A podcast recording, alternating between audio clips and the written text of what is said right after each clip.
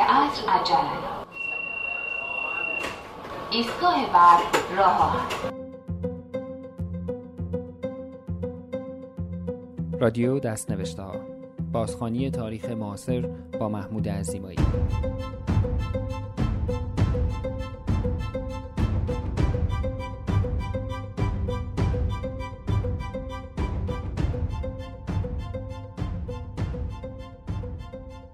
سلام. من محمود عزیمایی هستم و این سومین قسمت از فصل اول پادکست های رادیو دست نوشته است. در اپیزود قبل شنیدید که سفارت آمریکا به دقت گزارش های مربوط به اعتراضات سراسری فرهنگیان را مستقیما به اطلاع کندی رئیس جمهور وقت آمریکا میرسانده و همزمان دولت کندی یک طرح مداخله نظامی در ایران را هم در دست بررسی داشته است. همینطور شنیدید که در پی استعفای شریف مامی دکتر علی امینی پیشنهاد نخست وزیری شاه را میپذیرد. اولین اولویت امینی توافق با فرهنگیانی بود که هنوز در اعتصاب به سر می بردند و برای منظور پاسخ به مواد مورد درخواست معلمان معترض را در دستور کار خود قرار داد. از محمد درخشش که نقش رهبری معلمان معترض را داشت بشنوید. دولت عوض شد. ماده را عمل کردن. ماده دوم آقای سرهنگ شهرستانی رو گرفتن انداختن به زندان. ماده سوم رو دکتر امینی به من تلفن کرد.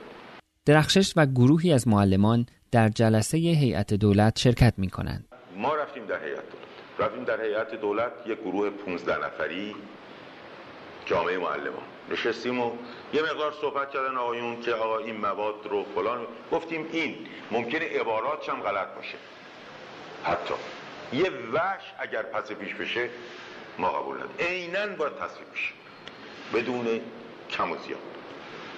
عینا دولت تصویب کرد. از لحاظ پرداختش نوشته بود که در صورت تأمین اعتبار. در پی این جلسه درخشش از فرهنگیان درخواست می کند تا به اعتصاب پایان دهند. اون شب آمدیم در باشگاه مهرگان. توضیح دادم من. که اون پنج مادهمون تمام این پنج ماده که شما تصویب کردید تمام شده است. بنابراین من پیشنهاد می‌کنم اعتصاب پایان به پذیر از فردا برید سر کلاس. صبح تمام معلمین حتی واقعا در سراسر کشور یک مدرسه نبود که اینکه تعطیل بشه یک مدرسه نبود. درخشش با صدای خودش از رادیوی سراسری معلمان شهرستانی را هم به پایان اعتصاب فرا می‌خواند. خب اون برای که دولت بدانه خود صدای من رو پر کردم که اون صدای من رو پخش کردن به اینکه مثلا خب شیراز از کجا بدون اصفهان از کجا بدون قضیه رفتن سر کلاس. درخشش که از نماینده معلمان معترض نهایتا به وزارت فرهنگ در دولت دکتر امینی می‌رسد این روند را این گونه توضیح می‌دهد. حالا دولت هم وزیر فرهنگ ندارد. هیچ کس قبول نمی‌کنه در اون شرایط بره وزیر. مگه دیوانه شده کسی بره؟ و آقای دکتر سیاسی پیشنهاد کردن قبول نکرد و دیگران و دیگران. در موندن چیکار کنه؟ کابینه وزیر ندارد. کسی هم حاضر نیست وزیر قبول بکنه. و بنده هم نه شاه دلش خود بیاره نه آقای امینی. به بنده پیشنهاد کردن گفتم من به هیچ قیمت و به هیچ عنوانی آماده نیستم برای این کار. گفتن آقا شما آمدید تصویبنامه تهیه کردید خب بیایید حقوقشو بدید. من جلسه عمومی رو تشکیل میدم. در جلسه عمومی پیشنهاد دولت رو مطرح می‌کنم. به اینکه دولت پیشنهاد کرده است که جامعه معلمان ایران زمام اختیار فرهنگ رو در اختیار ممکن است به من معمولیت بدن. ممکن است به یک معلم دیگر معمولیت بدهند که او بیاد وزیر بشه. و این شخص نیست که میاد وزارت فرهنگ بلکه یک جامعه است. ما وزارت فرهنگ رو تصرف کردیم. نه اینکه وزارت فرهنگ به ما دادن. و آمدیم و اونجا در حدود یک سال بودیم. اون یک سال واقعا جهنمی بود. برای ما برای هممون. از لحاظی که سواک مبارزه می‌کرد بابا. دربار مبارزات شدید می‌کرد.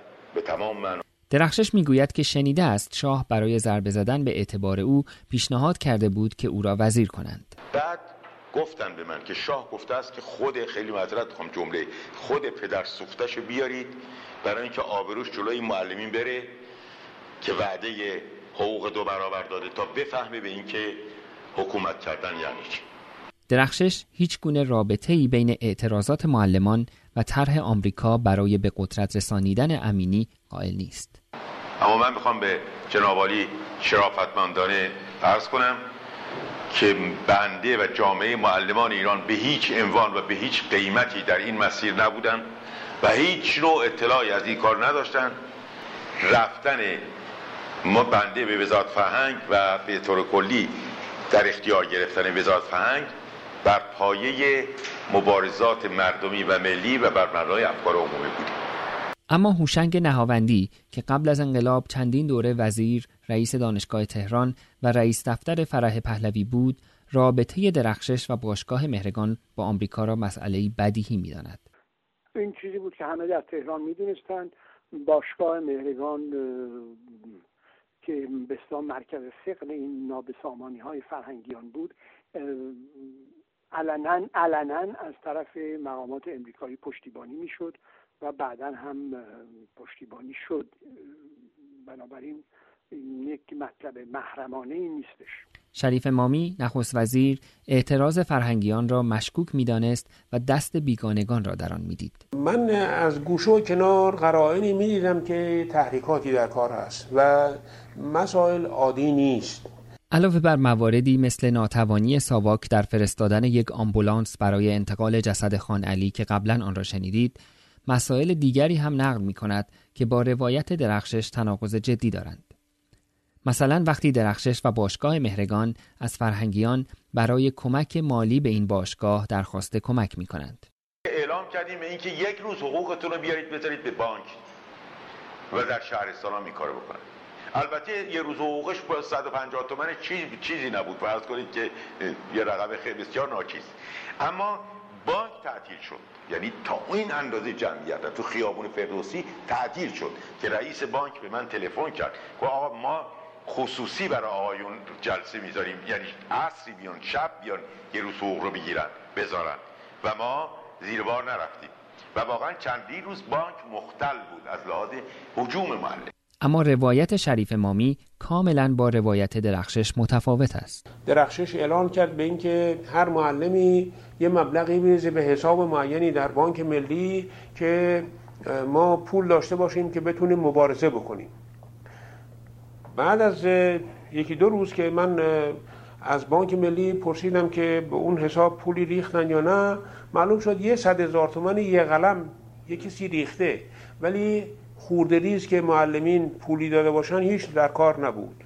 اینا همه نشانه هایی بود که یک دسیسه در کار هست. شریف مامی ادعای عجیب دیگری نیز کرده است. ماجرا مربوط به روز بعد از کشته شدن خان علی و اوضاع آشفته تهران است. علویتی ها به من تلفن کرد که یه افسر خارجی است که سوار جیپه و میاد با افرادی در اون جمعیت تماس می‌گیره. گفتم اون افسر رو توقیفش بکنید بعد از چندی گفتم که توقیف کردید اون شخص رو؟ گفت نه. اون رفت و نشد اینا. من دیدم اصلا یه جریاناتی خارج از اختیارات بنده داره صورت می‌گیره. اسم من نخست وزیره ولی من هیچ در این مسائل گونه اثری ندارم. هرچی باید بشه خودش میشه هی. هوشنگ نهاوندی که دکتر امینی را فرد شریفی می‌داند در این حال معتقد است که آمدن او به عرصه قدرت تب مخالفت واشنگتن را با ایران فرو نشاند. دکتر امینی آدم شریفی بود ولی می‌دونم که روی کار آمدن دکتر امینی که مورد محبت و شاید پشتیبانی دموکرات ها بود در امریکا طبیعتا تب مخالفت واشنگتن رو با ایران فرو نشوند شریف مامی می‌گوید امینی برنامه داشت تا شاه را یا به کلی برکند یا اختیاراتش را کم کند. خب علازت که مایل نبود او باشه و برخلاف میلش آمده بود. البته امینی اون وقتی که آمده بود برنامه که داشت این بود که به یک صورتی یا علازت رو از جا بکنه یا اختیاراتش رو به کلی از من ببره به نظر من. ولی بعد از اینکه اینجا در امریکا کندی به قتل رسید این جریان همش دیگه از بین رفت و متوقف شد دیگه. کار نتونست بکنند که مجبور شد به استفاده داد. امینی اداره ارتش و وزارت خارجه را به شاه واگذار کرد تا شاه نترسد. خب البته می‌دونستم که حتی المقدورم واقعا قصد خودم این بود که شاه رو یه کار نکنم بترسه. دو چیزی که مورد نظرش بود یه ارتش بود یه وزارت خارجه. گفتم خیلی خوب این دوتا رو می‌ذاریم به عهده ایشون. و یکم موضوع وزارت کشور بود که به این آقای صاحب عزیزی اصل ارتباطش با سرش امین عمومی من گفتم خب اون آدم درستی است و آدم صمیمی است. ایشون گوشیم در وزارت کشور. و من واقعا عقیدم بر این بود که شاه مملکت این ضروری است مملکت ما این سلطنت رو لازم داره. شاه بعدترها در های مختلف گفت که امینی انتخاب او نبوده و با تحمیل کندی مجبور شده به او حکم نخست وزیری بدهد. از جمله در مصاحبه با یک خبرنگار آمریکایی. این گفتن به ذره خودش پیشتم شد تا من. که شاه مملکتی بگه من روی فشار فلان کسی انتخاب کردم. پس شما در مقابل خارجی نمی‌تونید تعامل کنید. این خودش یه مقدار به نظر من سبکش که گفتم شانی نوشتم. همون روزندم دوم سوم آبان بود که چهارم باید مثل سلام. وقتی این روزنامه تهران در آمد من دیدم از وزیر دربار بود. بهش تلفن کردم یا یه همچی تو روزنامه ندیده. گفت ندیدم آورد و گفت خوب برای شما که بد نشد. گفتم ما برای من که بد نشد. آبروی مملکت رفته. یه شاه مملکتی. میگه آقا من نمی‌خواستم دکتر امیر رو. کندی گونه قبول کردم. خلاص یه شرحی من بعدم منتظر بودم که واقعا از دربار بگن من نیامنم خودم بزنم به زکام نرم. دیدم که از سوم آبان آقای هدایت زلفقاری تلفن کنه از دربار. آ فراموش نکنید که تبریک رو شما درس کنید. تعجب کردم که یه همچه حرفی شما می‌زنه خلاصه یه شرحی هم تا یک به طور خصوصی. که بالاخره اشخاص که اطراف شما هستن اینها رو هم رفته نظر من شعور درستی ندارن برای که این مطلبی که منتشر شد من واقعا از نظر مملکت طور متاثر شدم و یه تکسیب نامی چیم نوشتم که بالاخره منتشر کردم ناچه می‌کنم و امیدوارم که علازتم قبول می‌کنه که این رو من نمی‌تونم بدون جواب بذارم. و امیدوارم که در آتی صاحب فرمایی تحت تاثیر این عوامل واقع نشه. رفتیم سلام و اصلا تحجم هم, هم شد. که با اون سابقه من آمدم سلام و خب که معمولی رو گفتیم و وقتی آمدم بیرون به موینا گفتم این کاغذ رو شما بعد بدید برای حضرت جوابشم من بدید. خب اینو دادن و آمدیم. چند روز بعدش یک از روزنامه‌نویس های خارجی از سوال کرده بود که این چیز صحیحه یا نه؟ حالا من واقعا منتظر بودم که ایشون میگن آقا صحیح نیست و یه چیز گفت بخیر. این صحیحه. خیلی مطالب دیگری هست که الان موقعش نیست بینی و بالله.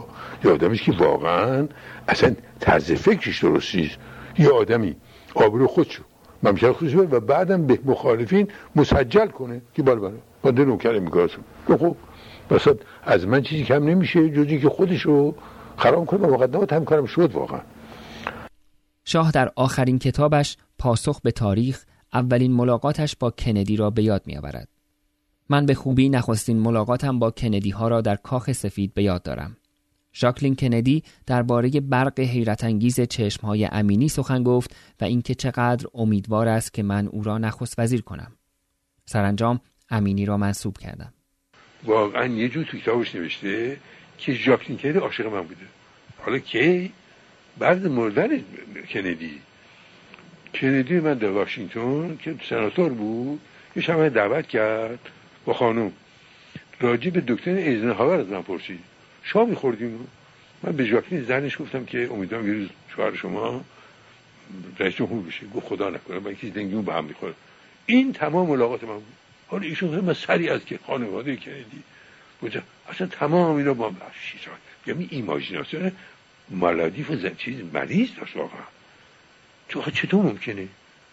بشه گفتن این کار خصوصی نمیشم. که آیا که شما توصیه می‌کنن اینا دوستان شما نیستن خوشم آبرو خودتون رو می‌برید پلی مردم مملکت. که کندی من گفت ازم اطاعت کردم. همین واقعا به صدمه زد حالا برفرض گفته باشه. شما هر حرفی بزنید شما مملکت. امینی با قاطعیت می‌گوید سفیر آمریکا از شاه درخواستی برای نخست وزیری وی نداشته است. حالا برخلاف اونچه یه میگن در این مورد نه سفیر امریکا نه سفیر انگلیس. یک کلمه. بیان بگن این باید بشه این حرفایی که واقعا مزخرف میگن. که یکی از امریکا من می‌گفت که این خیلی تطبیق می‌کرد با برنامه کندی. اگه خیلی برنامه با هم یه تطبیق این دلیل من میشه که کندی گفته که دکتر امیر به شرط میگم چیزی نیست. اما کلونل گراتین یاتسویچ معمول سیا در سفارت آمریکا در همان سالها خلاف این را می‌گوید. It was made clear to him that uh, that would be considered a very wise appointment. Mm-hmm. And I think that was that was it. Was it? He wasn't. It wasn't forcefully suggested. Mm-hmm. Mm-hmm. Tactfully suggested. Tactfully, yes, suggested. Was it by name? We always thought that I mean he was our man for some reason. Mm-hmm. I personally think that I mean it's all success, but uh, mm-hmm. I personally don't regard him as a very effective politician for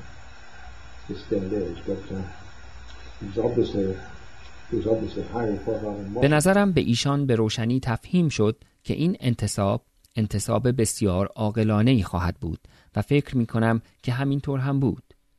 به زور به ایشان تحمیل نشد. با ظرافت پیشنهاد شد؟ بله با ظرافت پیشنهاد شد ما همیشه فکر می کردیم که امینی آدم ما بود من شخصا فکر نمی کنم که امینی کاملا موفق بود من شخصا او را سیاستمدار واقعا موثری برای آن دوران نمی‌دانم اما او به وضوح بسیار مورد توجه واشنگتن بود در پاسخ به این سوال که آیا امینی به اسم به شاه توصیه شد یادسویچ می‌گوید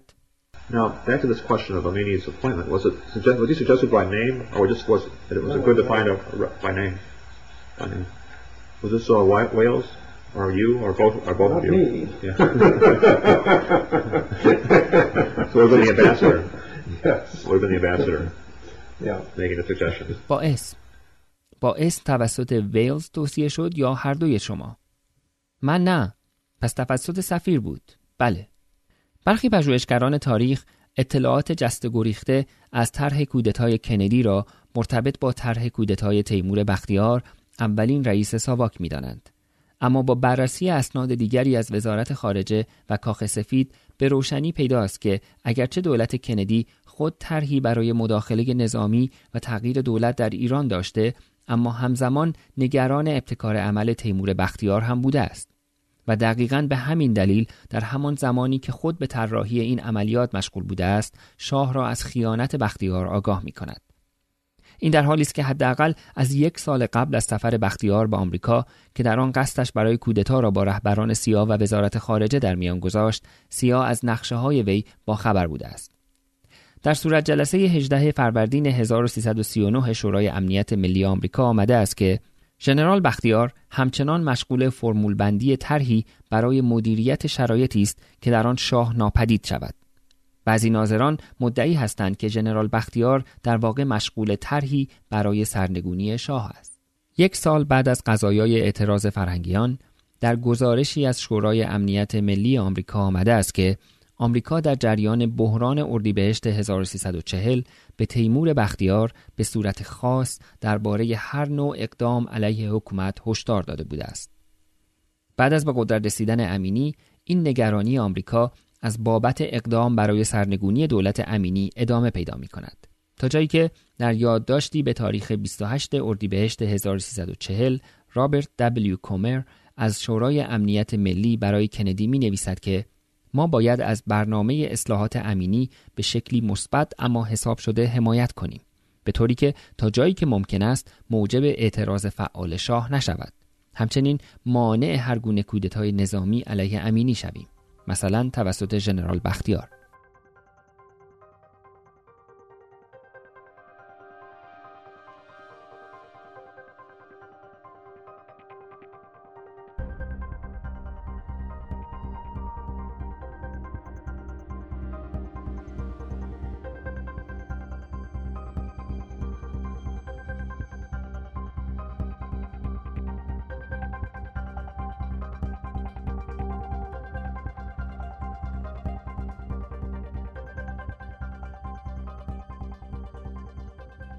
داستان تیمور بختیار اولین رئیس ساواک که بعدها به بزرگترین دشمن شاه تبدیل شد را برایتان در پادکستی مستقل بررسی خواهم کرد.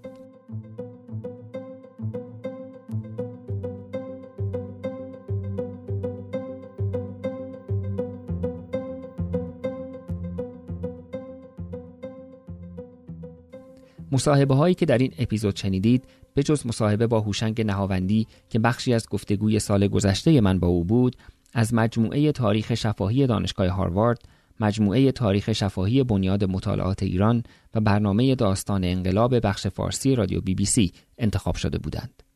این مصاحبه ها عموماً در دهه 80 میلادی ضبط شدند.